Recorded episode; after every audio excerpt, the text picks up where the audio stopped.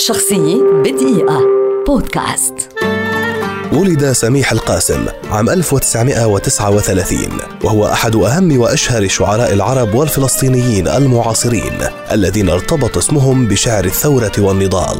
في بداية حياته علم القاسم في إحدى المدارس ثم انصرف بعدها إلى نشاطه السياسي قبل أن يترك السياسة ليتفرغ لعمله الأدبي. يعد سميح القاسم شاعرا مكثرا إذ أنه ما أن بلغ الثلاثين حتى كان قد نشر ست مجموعات شعرية حازت على شهرة واسعة في العالم العربي معظمها حول المعاناة والكفاح. كما كتب أيضا عددا من الروايات وكان من بين اهتماماته إنشاء مسرح فلسطيني يحمل رسالة فنية وثقافية وسياسية قادرة على التأثير في الرأي العام فيما يتعلق بالقضية الفلسطينية. ترأس القاسم اتحاد الكتاب العرب والاتحاد العام للكتاب العرب الفلسطينيين في فلسطين منذ تأسيسهما وصدر له خلال حياته أكثر من ستين كتابا في الشعر والقصة والمسرح والمقالة والترجمة نذكر منها مواكب الشمس أغاني الدروب كتاب القدس وغيرها الكثير.